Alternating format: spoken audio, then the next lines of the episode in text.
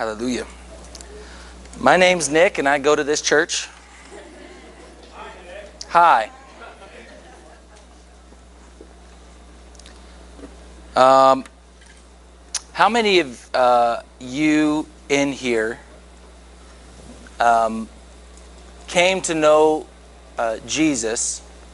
I'm not talking about just saying a prayer, but came to know Jesus in a real way that was very different than you knew him ever before since coming to this church. Okay, praise God. How many of you have been filled with His Spirit for the first time since coming to this church? Praise God. How many of you have received uh, healings or miracles since coming to this church? Okay. Uh, how many of you uh, have been uh, or are being directly discipled since coming to this church? Okay. Uh, how many of you have gone through marriage counseling since coming to this church? Okay. Praise God. Um, today is a very special day. It's Sunday.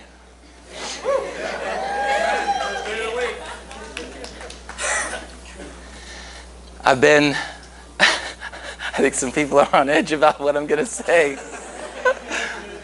Um, my feelings about uh, what is normally celebrated on this day, I think, are not a secret to most of you. Um, but I can't deny the way that the Lord has told me to communicate uh, something that He has given me a conviction about. Uh, that uh, it would not be done through tearing down what is, but by building up what it is that He has shown. Okay? So, what I'll say is this. If you want to look into the history of where this has come from, you may say, well, if I look into the history of everything, then I wouldn't be doing anything. If it's pagan. Okay, I'm not saying that. What I'm saying is you were given an alternative. So let's say this. If you had a dollar bill that you know had different pagan symbols on it, and then another dollar bill that was actually given to you by God that had all sorts of glorifying things on it, and you literally could use either one. But actually, the one that had all sorts of glorifying things was worth more than the right. What would you? Which one would you use? The one that had God glorifying things on it, right? It's worth more. This one's only worth a dollar. This other one's actually worth three dollars and fifty cents, something like that, right? So you've got two dollars that have been given to you. One has been given to you by society. This is your dollar. The other one, and it has all sorts of pagan symbols on it, it's only worth a dollar. Okay? It's actually not even worth anything, really. The other one is worth two and a half, three and a half times more than that and has all sorts of God glorifying things on it. Which one are you going to pick? One that's worth more, right? In fact, raise your hand if you would pick the one that's worth more. I think that's 100%. And if it's not, then there's an issue of rebellion in the heart.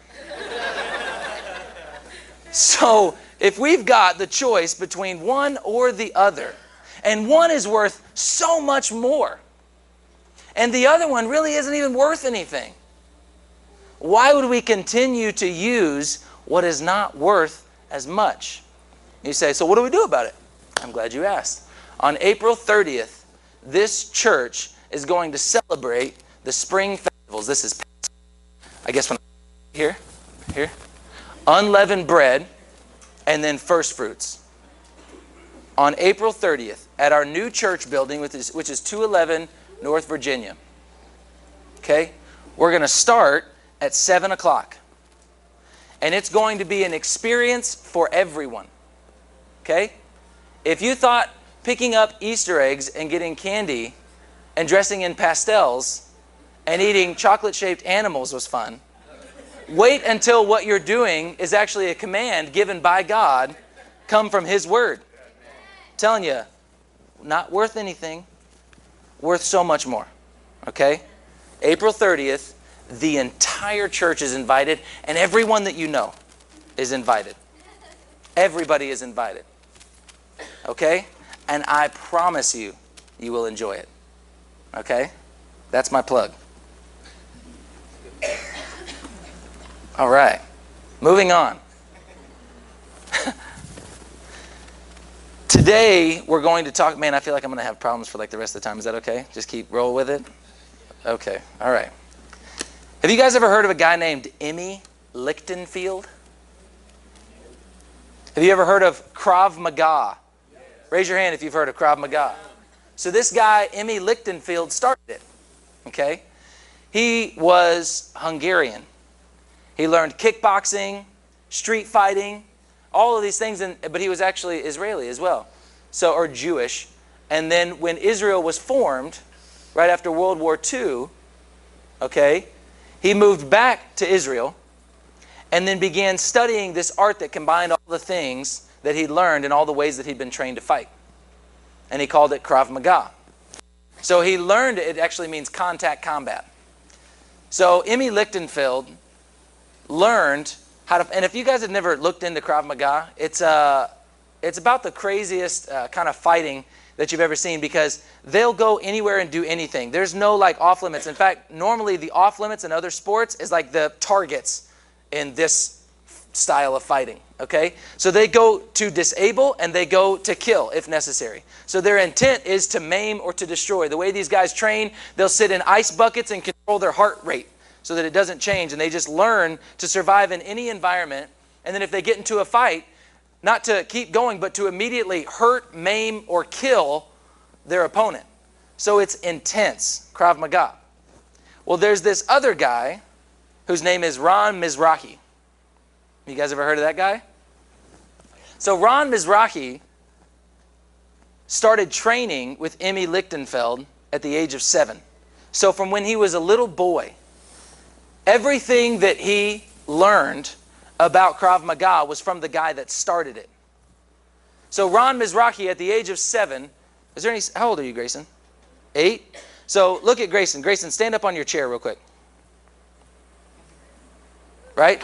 So around this age, this guy starts training four times a week with the guy who started Krav Maga. All right, you can sit down, bud. Which that all of his resources, all of his energy, all of his time, everything was devoted to learning Krav Maga from the guy who started it. He was trained by the finest Krav Maga uh, teacher in the world because he was the one who started it, right? Day in and day out, trained in a gym, his diet, the way he was educated, everything revolved around this sport. So now Ron Mizrahi has been doing Krav Maga for over 40 years and he is what's called a grand master of Krav Maga. He's the only one in the world. Okay? Uh, can you bring up the picture of Imi Lichtenfeld first?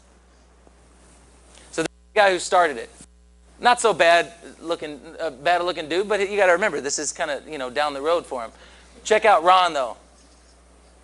Something about this guy just looks like a killing machine to me. so this is Ron Mizrahi, and today he still trains.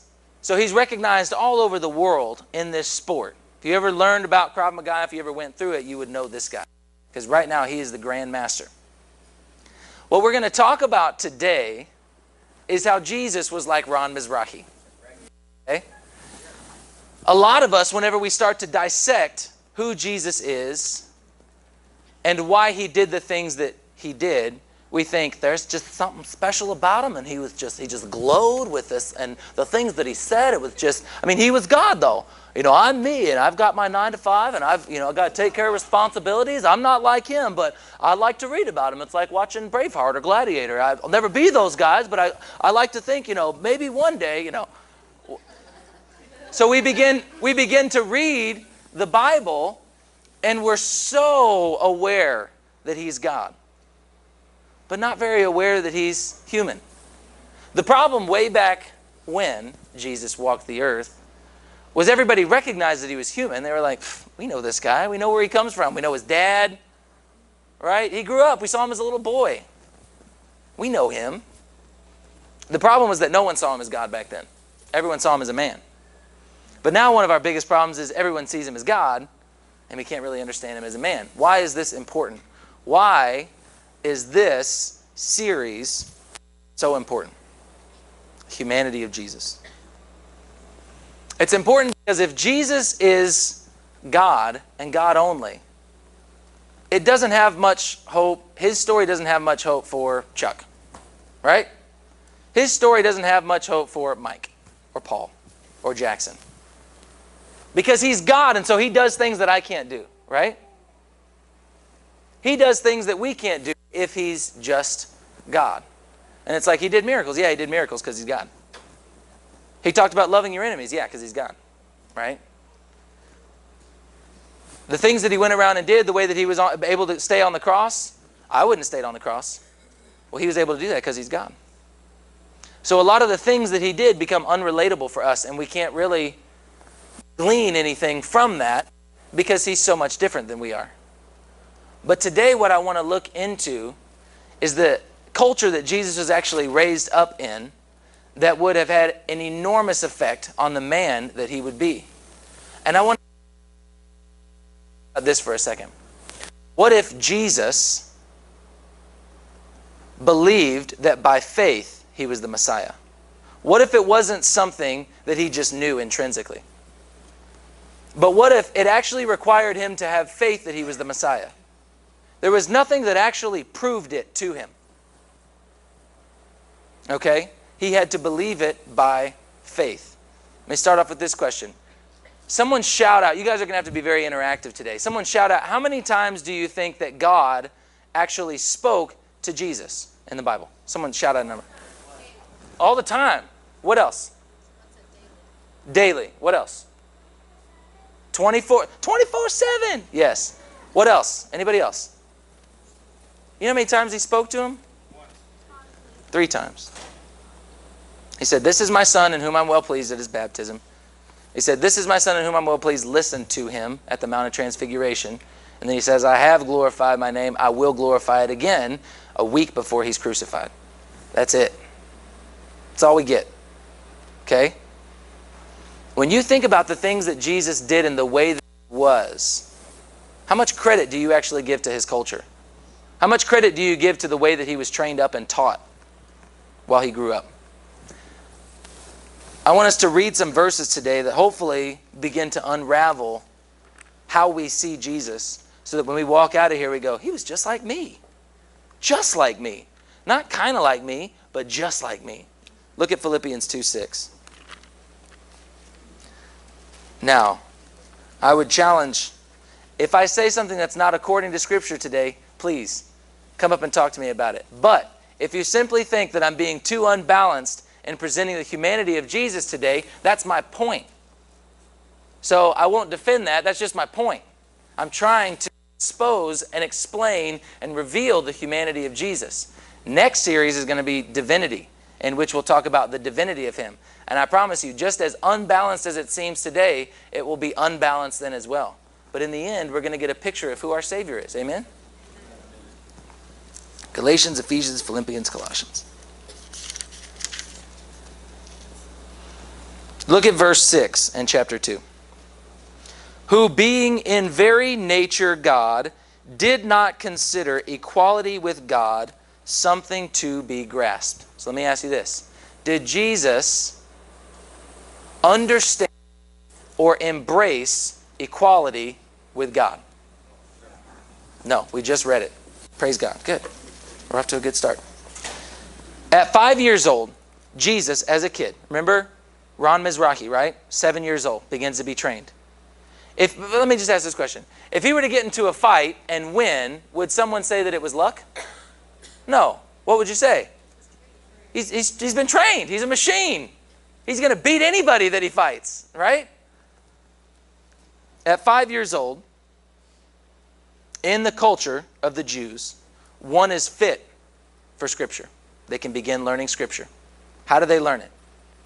They don't memorize songs, the wheels on the that my daughter knows every single nursery rhyme that exists. Kids have a memory. And at 5 years old, the entire focus is training them to memorize scripture. Period. What if that was your kid's only focus? Just to memorize scripture starting at the age of 5 the songs that you would sing as you're cleaning around the house, working on things, a man's working on stuff, whatever, would be songs of Scripture. You'd be singing Scripture all the time, Scripture everywhere. At the age of 10, the kid can start learning the Mishnah, the oral Torah, and the interpretation. So they continue on and finish learning the rest of the Old Testament. But during this time, they begin to learn the Mishnah, the oral tradition, which basically the Jews believed it was so important that it was actually given at the same time as the law on Mount Sinai. So when Moses receives the Ten Commandments, he also receives the oral traditions that go along with it. So the Mishnah is held in very high regard to the Jews. So when at 10 years old, all little Jewish kids begin learning the Mishnah. At 13, for the fulfilling of the commandments. What does that mean? At 13, little boys became men. We don't really this culture, right? But little boys became men back then. They would hold a ceremony, and it was literally, now you understand the commandments. You are a man at the age of 13. It's just interesting how there's also some confusion about when a boy becomes a man in our society as well today, isn't it? But back then, there was a definite moment in time where they went from being a boy to a man. What are we missing in that? Teenager! We're, we, we, we miss that in that culture. It doesn't really exist. They go from being a boy to a man. At 15, the Talmud, so rabbinic interpretations. They begin to learn everything that the rabbis that had gone before them used to say. A rabbi's yoke was his interpretation of the scripture. So when a rabbi would interpret the scriptures, he would say, for instance, a Sabbath's walk. Like you're supposed to do no work on the Sabbath. Well, what does that mean? Because I got to get out of bed, I got to brush my teeth, I got to use the bathroom. Do I make my bed? Do I not make my bed? If I'm going to eat some cereal, can I go downstairs in the basement to get the cereal that I like, or do I have to eat the cereal that's from the cupboard? right? All sorts of stuff like that. Like, who's going to answer that question? Well, the rabbis did. That's what they did. So they gave you interpretations. All the rabbis had interpretations on the 613 commands that were given. The kids would begin to learn these rabbis' interpretations. And they would actually memorize them as well. Everything about their culture revolved around the word. It's very different than our culture today. Okay? But what we're trying to do is take you back this time. At 18, the bride chamber. I looked all over the place, could not find what that means. Okay? At 20, they would begin to pursue a vocation. These are the ages that are given. And they would begin to learn whatever their father's trade was, whatever the business of the family was, they'd begin to learn it. And that's what they would do. Unless they became a disciple, who then became a rabbi. But that was a very, very small number of people. And then at the age of uh, 30, they now were able to teach others at the age of 30. What age did they find Jesus asking questions and giving answers? 12, right? And he says, Didn't you know that I'd be about my Father's business? Jesus was lined up according to where he was supposed to be as a child. He was learning the way that he was supposed to, he was being educated. It says that they were amazed at his questions. Questions aren't amazing. If my son comes up to me and says, Dad, why is the sky blue? I'm not like, that's an amazing question, son. That seems like a very natural question. But their society was different, the way that they'd ask questions. For instance, if you came up to me and said, What's 2 plus 2? And then I said, What's 8 divided by 2? I would be giving you an answer and also demonstrating a deeper understanding. So you would be impressed by my question. This was called the art of remez.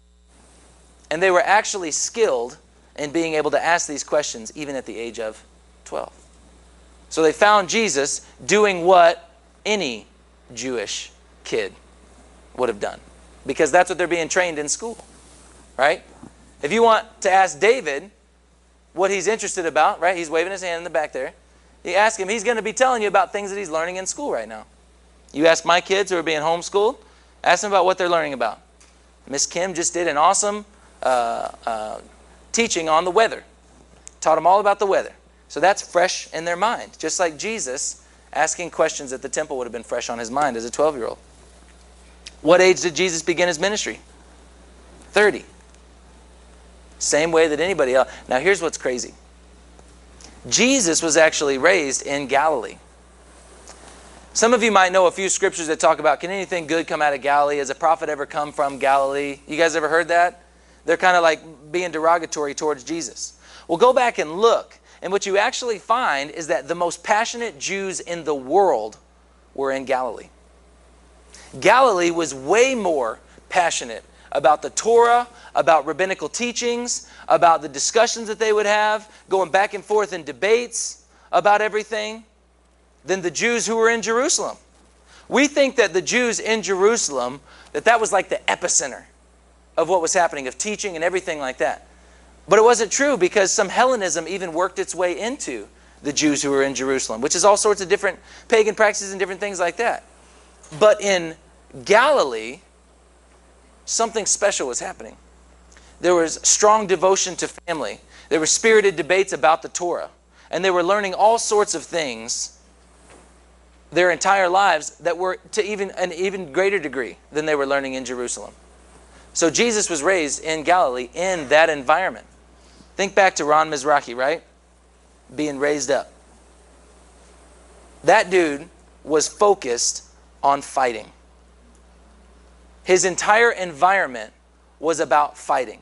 Everything that he learned, he learned what other styles of fighting there were, where things came from, the origins of things. Where were other ways to do these similar things? What was the correct way to do it? The correct way to fight. In fact, right now, Krav Maga is a little bit of an epidemic because all over America is popping up places that are calling themselves Krav Maga but aren't true to the original. And so they actually appointed him the authority to go in and say, this is not right. You're not doing it the right way. You're not fighting the right way. This is not true to it. You need to take that name down. Jesus, when he says, I have not come to destroy the law, but to fulfill it. When I heard that said before, what I thought that that meant was he came to do everything that was in the law. That's the way that I used to describe it. It's like the things that are in the law, Jesus is going to do all of them. So that's what he means by that. I didn't come to destroy it, I came to fulfill it. But what that actually means back in their time, the word fulfill actually means correctly interpret so that you can obey the way God intended. To teach. When he says, I came to fulfill the law, what he's actually saying is, I came to teach you about what it says and how to do it correctly. It's a little bit different. And if someone teaches incorrectly so that you can't do it the way that God intended, that's called destroying the Torah. I want to read you a few different uh, things that might sound familiar that other rabbis had taught on by the time that Jesus comes onto the scene. Do you guys remember when it says, You have heard that it was said, Do not commit adultery? But I tell you that anyone who looks lustfully at a woman has already committed adultery with her in his heart. You remember that?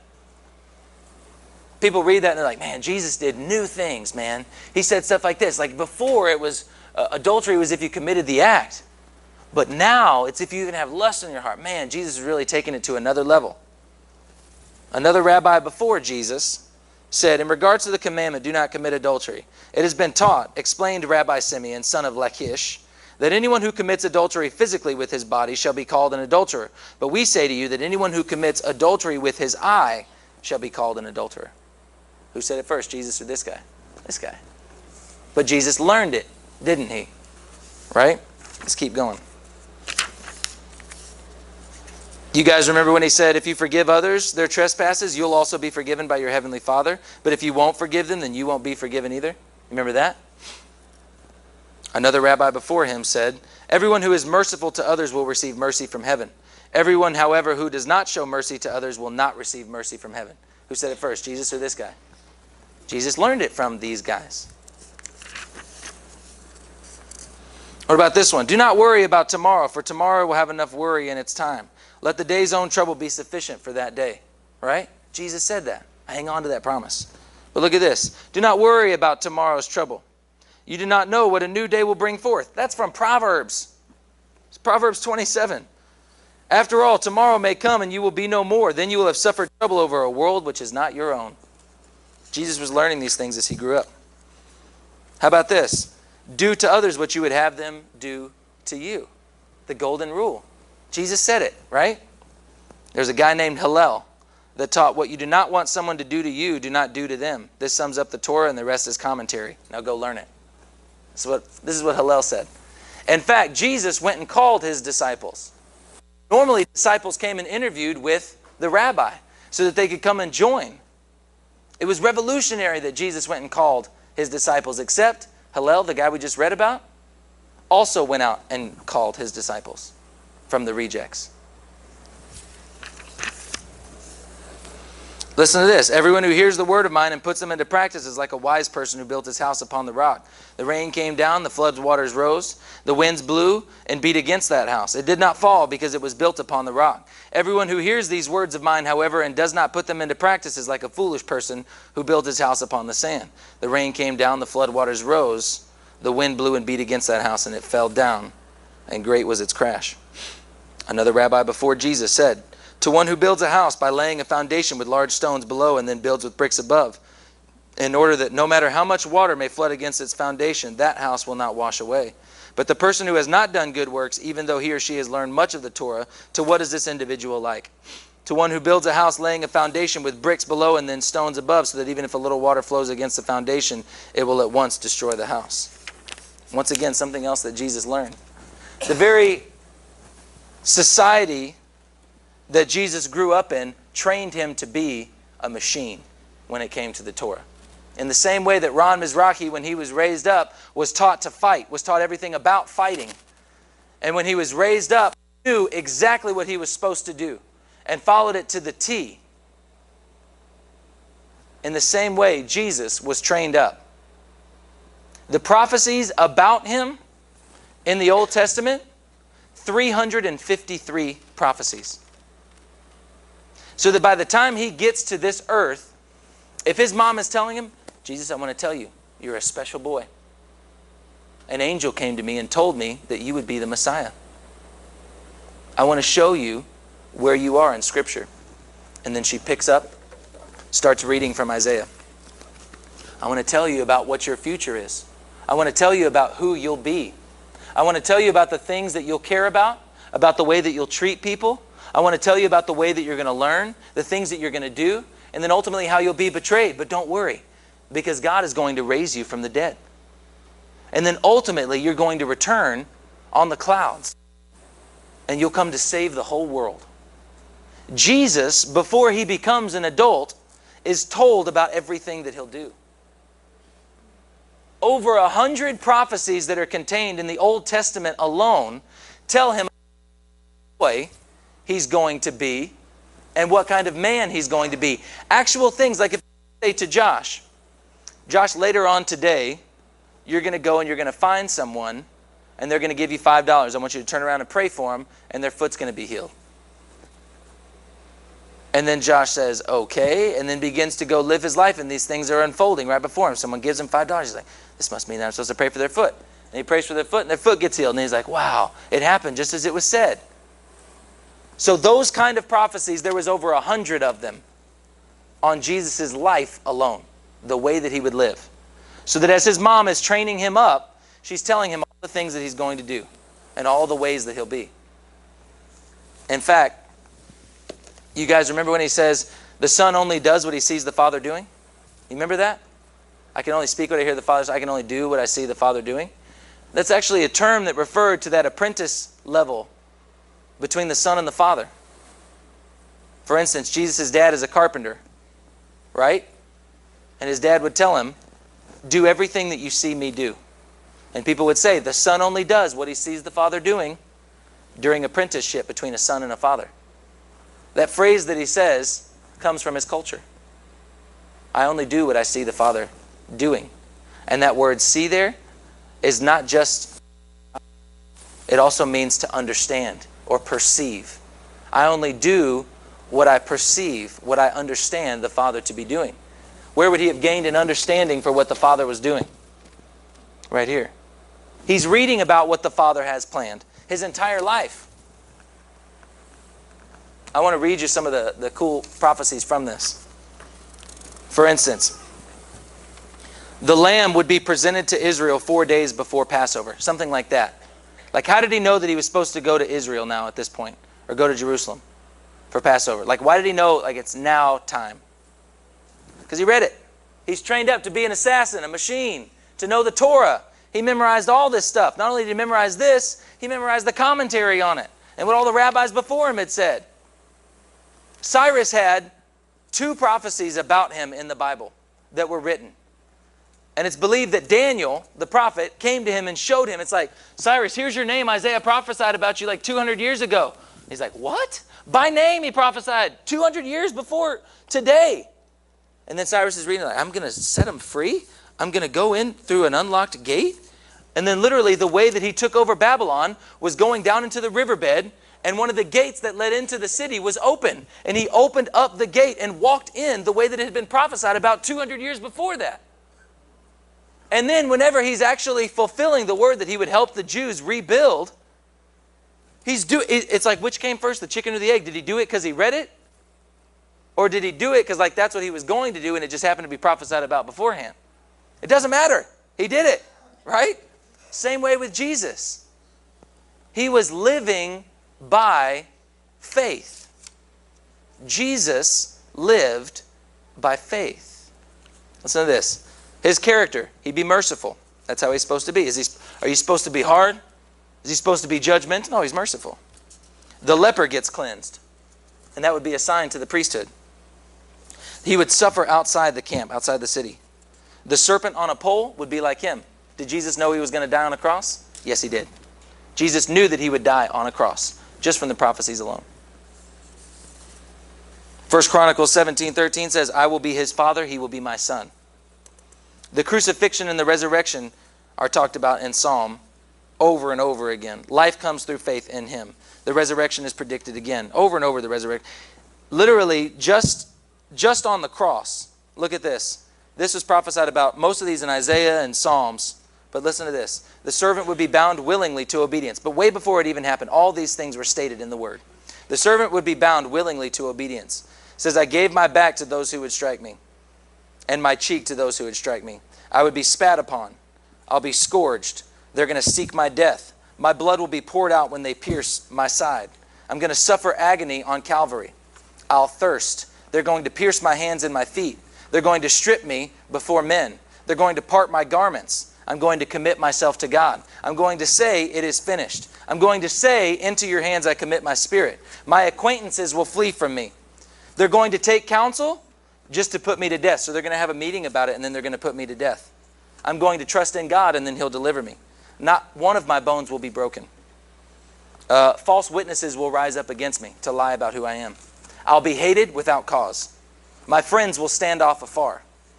Enemies will try to entangle me by craft, but I'll be silent before my accusers. I'm going to be confronted by my adversaries in the garden. That's from Psalm 40, 14. I'll be betrayed by a familiar friend. I'll have anguish before I go to the crucifixion. My soul will be exceedingly sorrowful. And then I'm going to be given vinegar when I thirst. I'm going to send the Spirit of God. Blind eyes will open. I'm going to open blind eyes. And then I'm going to speak blessings and good tidings on the mountains. Remember Matthew 5? The Beatitudes? And it's God's will that I would die for mankind. I'm going to be presented to Jerusalem riding on a donkey and then I'm ultimately going to return to the Mount of Olives. These are just some of the prophecies that Jesus would have read about himself. Let me ask you if he simply believed that he was who God said he was, and then the rest of what he did with his life he got from scriptures. I am telling you, there is enough evidence in the Bible to support that way of thinking. There is more than enough evidence in the Bible to support that he simply believed he was who God said he was and the Bible said he would do. That rocked my world. When I'm reading about this and I'm like, I thought that Jesus just had this constant contact with God all the time. God's just like, go this, go, go, go here. Like, say this to that person. Say this, like this. And it's like, then put your ears on this person's ear, like this. No, not like that, like this, right? Go heal that man born blind. Like just put a no, no, no. grab the mud, spit in the mud, oh, get like this, and like that's what I thought. That's how I always pictured it. It's like go to the cross. Don't worry. You go to the cross. You, are you're gonna heal everybody. It'll be fine. Like, seriously, you're okay. You're encouraged. What we actually see, it looks like Jesus isn't hearing anything from God from the garden until he gets to the cross. What does he ultimately cry out? My God, my God, why have you forsaken me? Why was it so hard for him in the garden? He's reading about these things and it's like, man, I hope this is true. Boy, I hope all this stuff is true, right? Why? What he was about to go through, man, I'm telling you what. Go to, uh, go to Luke 2 52.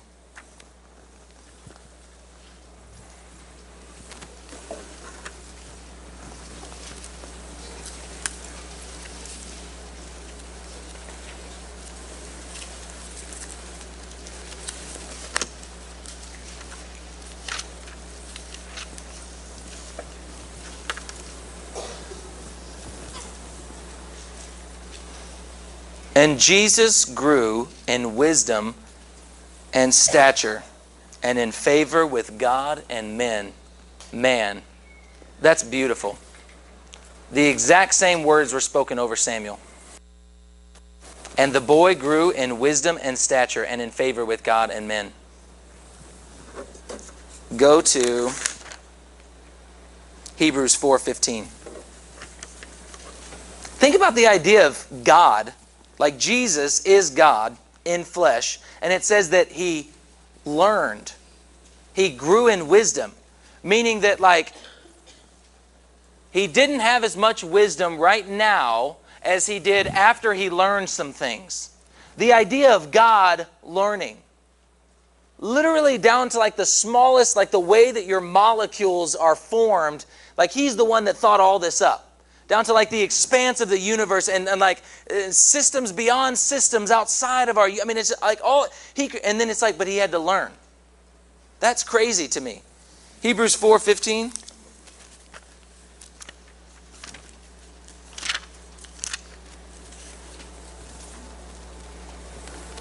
For we do not have a high priest who is unable to sympathize with our weaknesses, but we have one who has been tempted in every way, just as we are, yet was without sin. So think about this. For the longest time, I thought, Jesus was tempted, so what? He didn't have a sin nature. That's what makes it difficult for all of us. The other day, I was thinking, I was like, wait, Adam didn't have a sin nature either.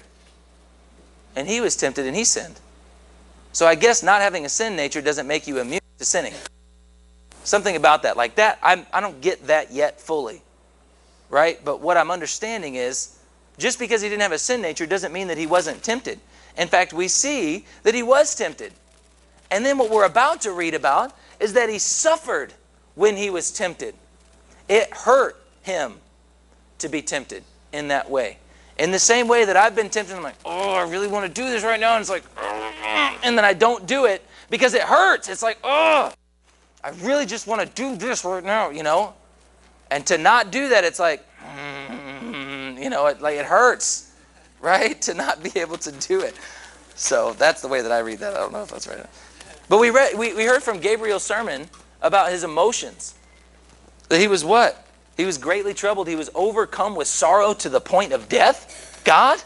I mean, if he's got that constant voice in his ear, just telling us like, don't worry, it's all gonna everything's fine. Seriously, don't worry about I mean it's you're God, you're me, right? You know. But he was overcome with sorrow even to the point of death. He got angry like really angry. He wept. He was filled with wonder at someone's faith. All these things that make him look. Eh, you remember whenever we went to go to the temple? We always talk about like he flips over, you know, flips everything over because he's so mad at everybody for turning it into a den of thieves and robbers, right? He goes in at the beginning of his ministry and inspects the house finds that it's not right, that there's thieves and robbers in there that are doing the money changing, that are taking advantage of people. But he goes back to the temple at the end of his ministry and does the same thing. And then he says, Not one of these bricks will remain on top of another. Even that whole thing is from Leviticus. We read about the mold and the mildew. The idea was you go and inspect the house you find that something's wrong, then you leave it alone for a time, a perfect time, and then you go back to it, and if you find that it's messed up, then you say, tear all the bricks up. Don't leave one brick on top of another. That's literally the language that was used in Leviticus. All this stuff that he did, it's all here. And it's all from the parables. You thought Jesus was spoke in parables. He came in mysteriously he spoke in parables. By the time that Jesus comes onto the scene, he spoke 46 parables. There was 3,500 parables recorded by the other rabbis. Go to Hebrews 2. Look at verse 14. Since the children have flesh and blood, he too shared in their humanity, so that by his death he might destroy him who holds the power of death, that is, the devil, and free those who all their lives were held in slavery by their fear of death. For surely it is not angels he helps, but Abraham's descendants. For this reason, he had to be made like his brothers. What does y'all say right there? In every way. Anybody else to say anything different? In every respect. He was made like his brothers in a lot of ways. In every way, he was made like us. Oh, you're about to see why this is so important.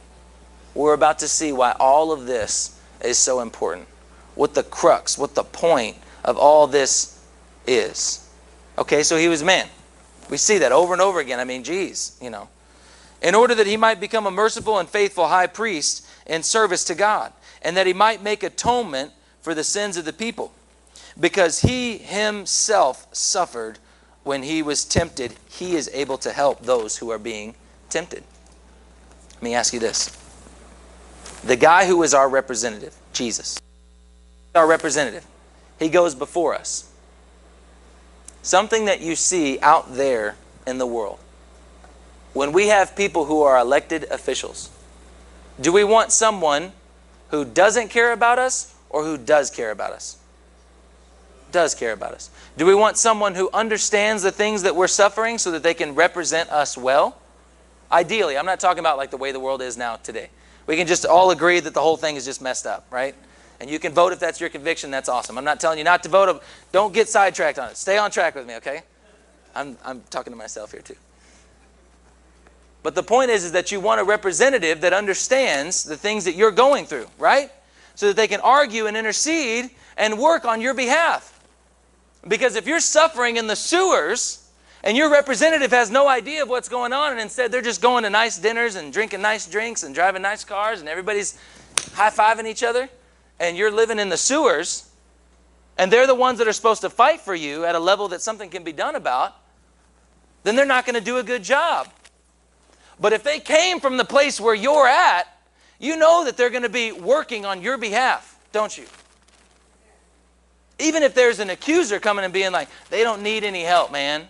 They deserve to be in that sewer. You want a representative that's going to be like, no, no, no. These are worth investing into. These are worth making clean. These are worth giving inheritance. These are worth us ruling and reigning with. You want a representative that knows your struggles.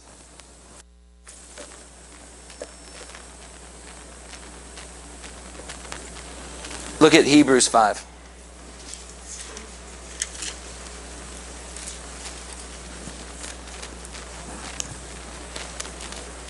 Look at verse 7.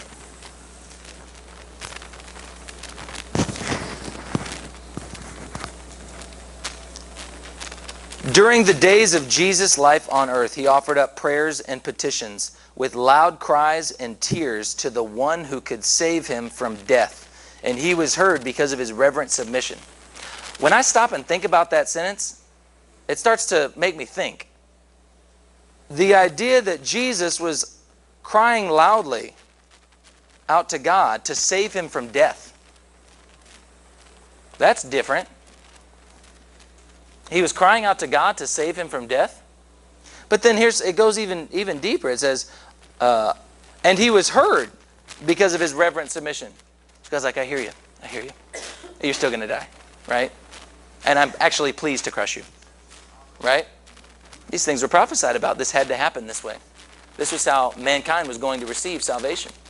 Jesus had read these things from when he was a little boy. He knew without a doubt that when he grew up, this would be his fate. This, is, this would be what he would do. Although he was a son, he learned obedience from what he suffered. How did he learn obedience? From what he suffered. Is that too distracting? Should we just turn it off? Okay. How did he learn obedience? From the things that he suffered. How do we learn obedience? From our comfort and our gifts and the, and the vacations and the wonderful things that we have. That's how I'll learn, Lord. If you'll entrust me with billions of dollars, I will literally give hundreds to everything that you want me to. Whatever you want me to, just bills to everybody. Just every, uh, everybody, Lord. Just trust me. If you'll give me billions, everyone, I'll make it rain. Hundreds of dollars, just everywhere that I go. So many hundreds of dollars. Right? How do we learn obedience? Through what we suffer. You ever heard someone say, I've learned from my mistakes. I've made a lot of mistakes in my life. And just like even in the explanation of it, it's like they're just telling, like, I'm, I'm man, I've, I've done a lot of things and I've learned from my mistakes. You don't learn from your mistakes. That's not how you learn. That's a load. I'll tell you that. Just because you make a mistake doesn't mean you learned anything. You want to know how you demonstrate that you've learned? When you're put in that exact same situation and you do something different. Then you're learning is demonstrated. Until then, you haven't learned. I killed somebody, and now I'm here behind bars.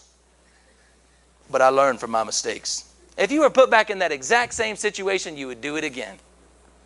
If someone riled you up the wrong way, you would do it again. Come on.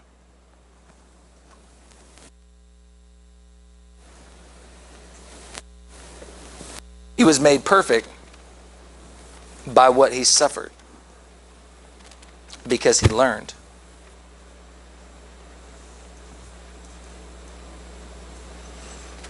And once made perfect, he became the source of eternal salvation for all who obey him and was designated by God to be high priest in the order of Melchizedek. The reason why this is so important for us is because the way that our representative, the way that the one that we look to for hope and for salvation, the way that he did it was by saying, What does this say about me? What does this say that I am? What does it say that I'm supposed to do? Okay, it says that I'm supposed to be silent before my accusers. Okay. It's not what I want to do. But this is what I, it's what this says I'm supposed to do. So that's what I'm going to do. What am I supposed to do in this situation? Uh, heal the sick, raise the dead, preach the good news to the poor. That's what I'm supposed to do? Okay. I'm going to do it. This is literally how our Savior lived. He looked into the Word to see who He was and what He was supposed to do, and then He did it. He didn't doubt, He wasn't afraid. He just looked at it and said, Okay, this is what I'm going to do. In the same way, when Ron Mizrahi is put into the ring with someone, you don't have to convince him to fight. He's not, I don't know, I just, maybe. I mean, look at him though. I don't, I'm not feeling very good today, and I don't know. I mean, it's, I'm brand new here, and I don't really want to rock the boat or anything like that. It's just, he just looks so big, right?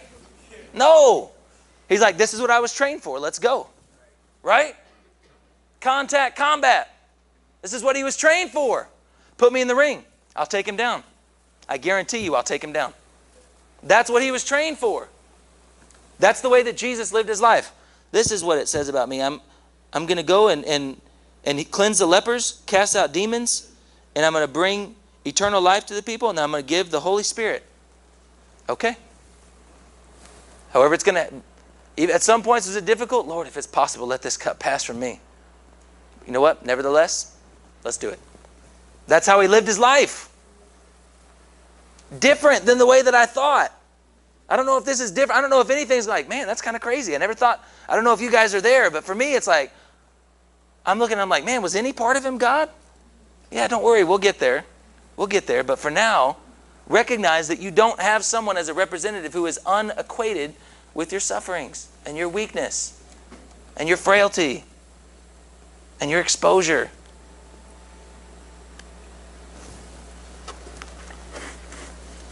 Turn to Hebrews 11:6.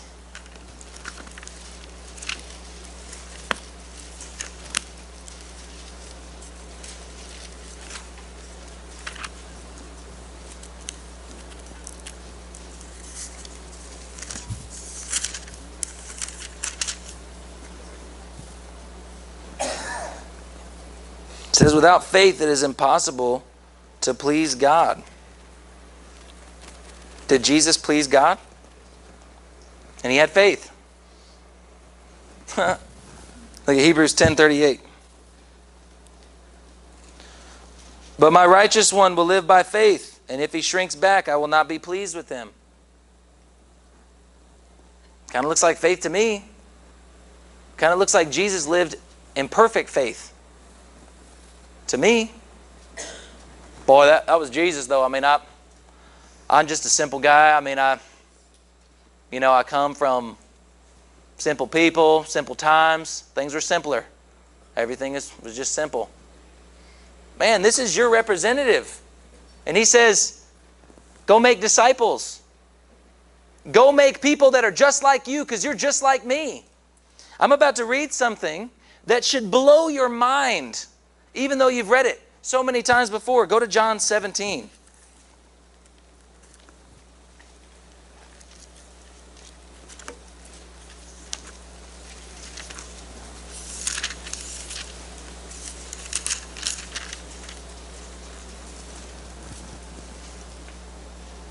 This is crazy. Look at verse 14. I have given them your word, and the world has hated them, for they are not of the world any more than I am of the world. What? These are his disciples. They're not of the world any more than he is of the world? What does that even mean? My prayer is not that you take them out of the world, but that you protect them from the evil one. They are not of the world, even as I am not of it. Sanctify them by the truth. Your word is truth. As you sent me into the world, I have sent them into the world. For them I sanctify myself, that they too may be truly sanctified. What does sanctification mean? They're set apart just like He's set apart just like we're set apart. They're not of the world, just like He wasn't of the world, just like we're not of the world. Listen to this part. Verse 22. Actually, start in verse 20. My prayer is not for them alone. I, I pray also for those who will believe in me through their message, that all of them may be one, Father, just as you are in me and I am in you. May they also be in us, so that the world may believe that you have sent me. I have given them the glory that you gave me he gave us the glory that God gave him. We have the same glory that Jesus got from God the Father. I have given them the glory that you gave me that they may be one as we are one. I in them and you in me. Okay, so let's break that down for a second. I in them and you in me. So work backwards. God is then in Jesus, and Jesus then is in the fullness of God is in us. The fullness of God is in us. Now you say, I just don't feel like it sometimes, though. I just don't feel like I have the fullness of God inside me. Look what he says in verse 6 in chapter 17. I have revealed you to those you gave me out of the world. They were yours. You gave them to me, and they have obeyed your word. Now they know that everything you have given me comes from you. For I gave them the words you gave me, and they accepted them. They knew with certainty that I came from you, and they believed that you sent me. Listen to how confidently he speaks about the disciples. I gave them the words you gave me, and they accepted them. They knew with certainty that I came from you, and they believed that you sent me. Minutes later, all of them would flee, one guy naked. This is Jesus praying in the garden. He's like, Don't worry, God. These are my warriors. These guys are awesome. They're ready to go. These guys are ready to fight. I've been trained, they've been trained. Some guys come, they're like, We've come for Jesus. And, ah! and, and they all just run. But he's speaking this over them, isn't he? He's speaking this over them. These are the heroes that are not of the world in the same way that Jesus is not of the world. Ah! Like running in every direction. And then who's at the cross? One guy. One guy. So Jesus looking around like, oh, my God, why have you forsaken me? Go back and look because, in the same way that Jesus knew all the things that he was saying and the way that the rabbis talked, that's the way he talked, and he knew all the scriptures and everything like that. Go back and read the rest of that proverb says, My God, that psalm, My God, my God, why have you forsaken me? Because if you read to the end, and Jesus always knew what was before and after because he was a good little Jewish boy that learned all the things that he was supposed to learn. And he knew that at the end of that psalm, it said, You will triumph over my enemies, and I will be raised up. So even when it looked like, Is he doubting? My God, why have you forsaken me? He's bringing up that he knows that the rest of the promises will also come true. You talk about your representative who lives by faith, someone training you. I would surmise to you this. Stand up in here if you're 33 or under. Stand up. Jesus could have been any one of these that you see standing around. At some point in his life, he was your age, and he was living by faith. Now sit down. Those of you that did not stand up, at some point in Jesus' life, he encountered other people. And what did they say about him? Who do you think you are? We know where you come from. We know the things that you do. We know your dad. You're only this old. I talked to a um, to a brother in another state and brought up some things that I felt like the Lord was putting on my heart, and uh, shared with him some of my concerns because uh, I felt like the Lord was leading me to do it. And it was a hard word, but it was a word given in love to him. The first thing he responds back to me is, "Hey, how old are you?" He put me in my place. I'm telling you, at some point, when we encounter the simplicity of who God is, we have a choice to reject it or to receive it. When you look in the mirror, you are looking at someone who is exactly like Christ was. How do I know this? He was like us in every way. When you look into the mirror, all the things that you deal with, except your fear and your doubt, Jesus dealt with. He didn't deal with the consequences of sin because he didn't sin, and he calls you not to either. But he dealt with all the other ways that, he, that we could be tempted. He knows how to minister to us effectively. And I believe that if he could speak to us right now one huge message through his word, he'd say, You can do it. You can do it. Live by faith.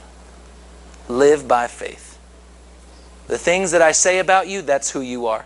The things that I call you to do, go do those things. And don't doubt and don't be afraid. Just step out and do it. Jesus told us that we would, didn't he? What we're going to do right now is we're going to put on some worship music and we're going to take communion together. But before we do, turn to Colossians 1.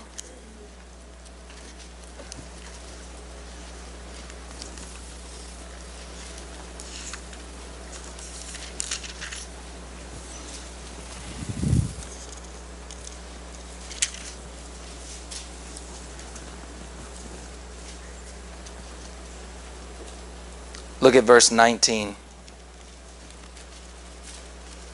For God was pleased to have all his fullness dwell in him, and through him to reconcile to himself all things, whether things on earth or things in heaven, by making peace through his blood shed on the cross. Once you were alienated from God and were enemies in your minds because of your evil behavior. But now he has reconciled you by Christ's physical body through death to present you holy in his sight, without blemish, and free from accusation. This is what God has spoken over you. That Jesus shed his blood as a perfect sacrifice given by God so that you could be free from accusation, holy and blameless in God's sight. And you could actually do the things that it says you're supposed to do and that you could actually believe that you are who this says you are. That's what Jesus did.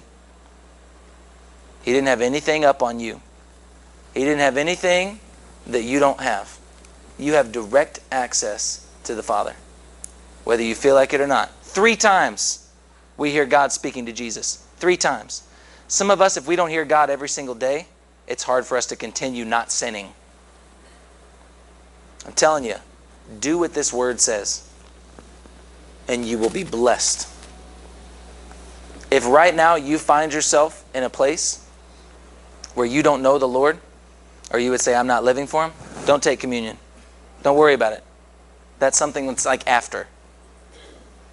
When it comes to right now where you're at with the Lord, what I would tell you this we don't believe in decisionalism, like the idea of, let's say a prayer, and then you're good. Here's a book and a card and some flowers and some candy and some Easter eggs. No. If you believe the things that you're hearing and it's affecting your heart, then begin to take inventory of your life. Where am I? Who am I? This doesn't sound like me. But I want to be that person. I want to obey. I want to live like that. Then receive Him. The Word says if you confess with your mouth and believe in your heart that Jesus is Lord, then you will be saved. And you demonstrate your faith by what you do. So if you're wanting to begin living for Jesus today, make that decision in your heart and then do what the Word says and repent. Literally turn around and go the other way. Do that. And you'll begin to reap blessings for your obedience. Tell someone about that change. Amen? We're going to pray, and then everyone go and grab the elements, bring them back to your chair, and we're going to take them together as a church. Yeah. Is that cool? Let's do it. I've been taking communion a lot lately. Got a little travel pack. Just take it all the time. Felt like we went for a long time without doing it, and uh, now I feel we're kind of making up for it. So, may Lord forgive us if we've neglected anything. You know, it's moved me every time that I've done it too.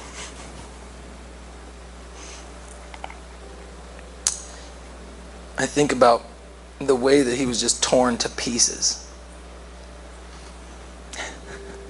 it said that he didn't even look like a man. It was hard to even tell that he was human anymore because of the way that he was torn to shreds. And all the blood that poured out, he didn't have to do that. One drop of his blood was enough. The healing power and the life that was in one drop of his blood, but he did it. So much of what he did was to equate with our weaknesses and our suffering. And I don't think that he minimizes our suffering. I don't think that he minimizes our weaknesses. I think he says, No, I get it. I get it. I was betrayed. I was overlooked. I was stomped on. They falsely accused me. I wrestled with anguish. Was overcome with sorrow. I lost friends. I lost people. I dealt with that pain.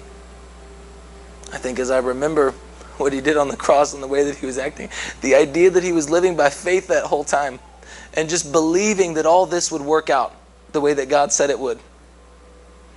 That was just his faith, that was just his belief. Something about that just moves me. Man, Heavenly Father, we lift up the bread and we lift up the wine before you. And we say, Thank you for relating to our weaknesses.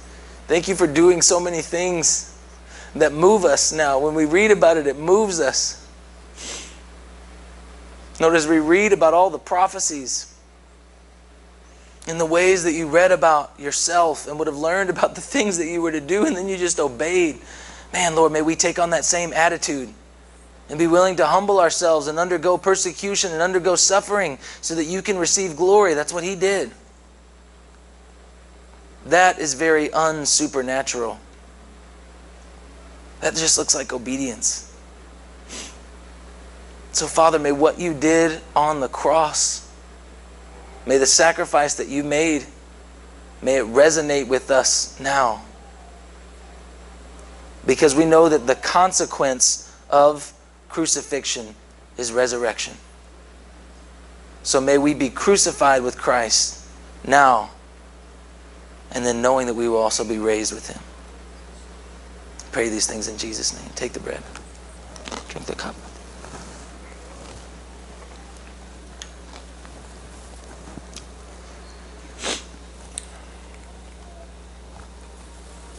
In two weeks, um, This is kind of on the fly. Um, I'm going to do another idol burning. That cool? Many of you guys have come up and gone, I know that I was supposed to burn stuff, but I just, it slipped my mind, and then I thought afterwards. So now's the time. Two weeks from now, after church, we're going to go and we're going to burn stuff again. Whatever else needs to be burned, we're going to burn it all. Everything must burn. It's a fire sale. Amen. So let's pray, speak a blessing over you, and we'll be dismissed. Heavenly Father, we thank you for the work that you are doing in this body. I thank you for my brothers who hold my arms up. Lord, let me hold their arms up when they need me. Jesus, I pray that we would be in unity just as you prayed. We love that the fullness of God is in us because you are in us. So, Lord, we just ask that we would awake to what we are called to do, that we would be obedient, that nothing would stand in the way. No idols, no selfishness, no fear, no doubt, no sin. Lord, you have put us in right standing with God, and we thank you for that. So we pray that you would bless every family in here. Make your face shine on us. We love you, Father. Thank you for all that you've done. In Jesus' name, amen.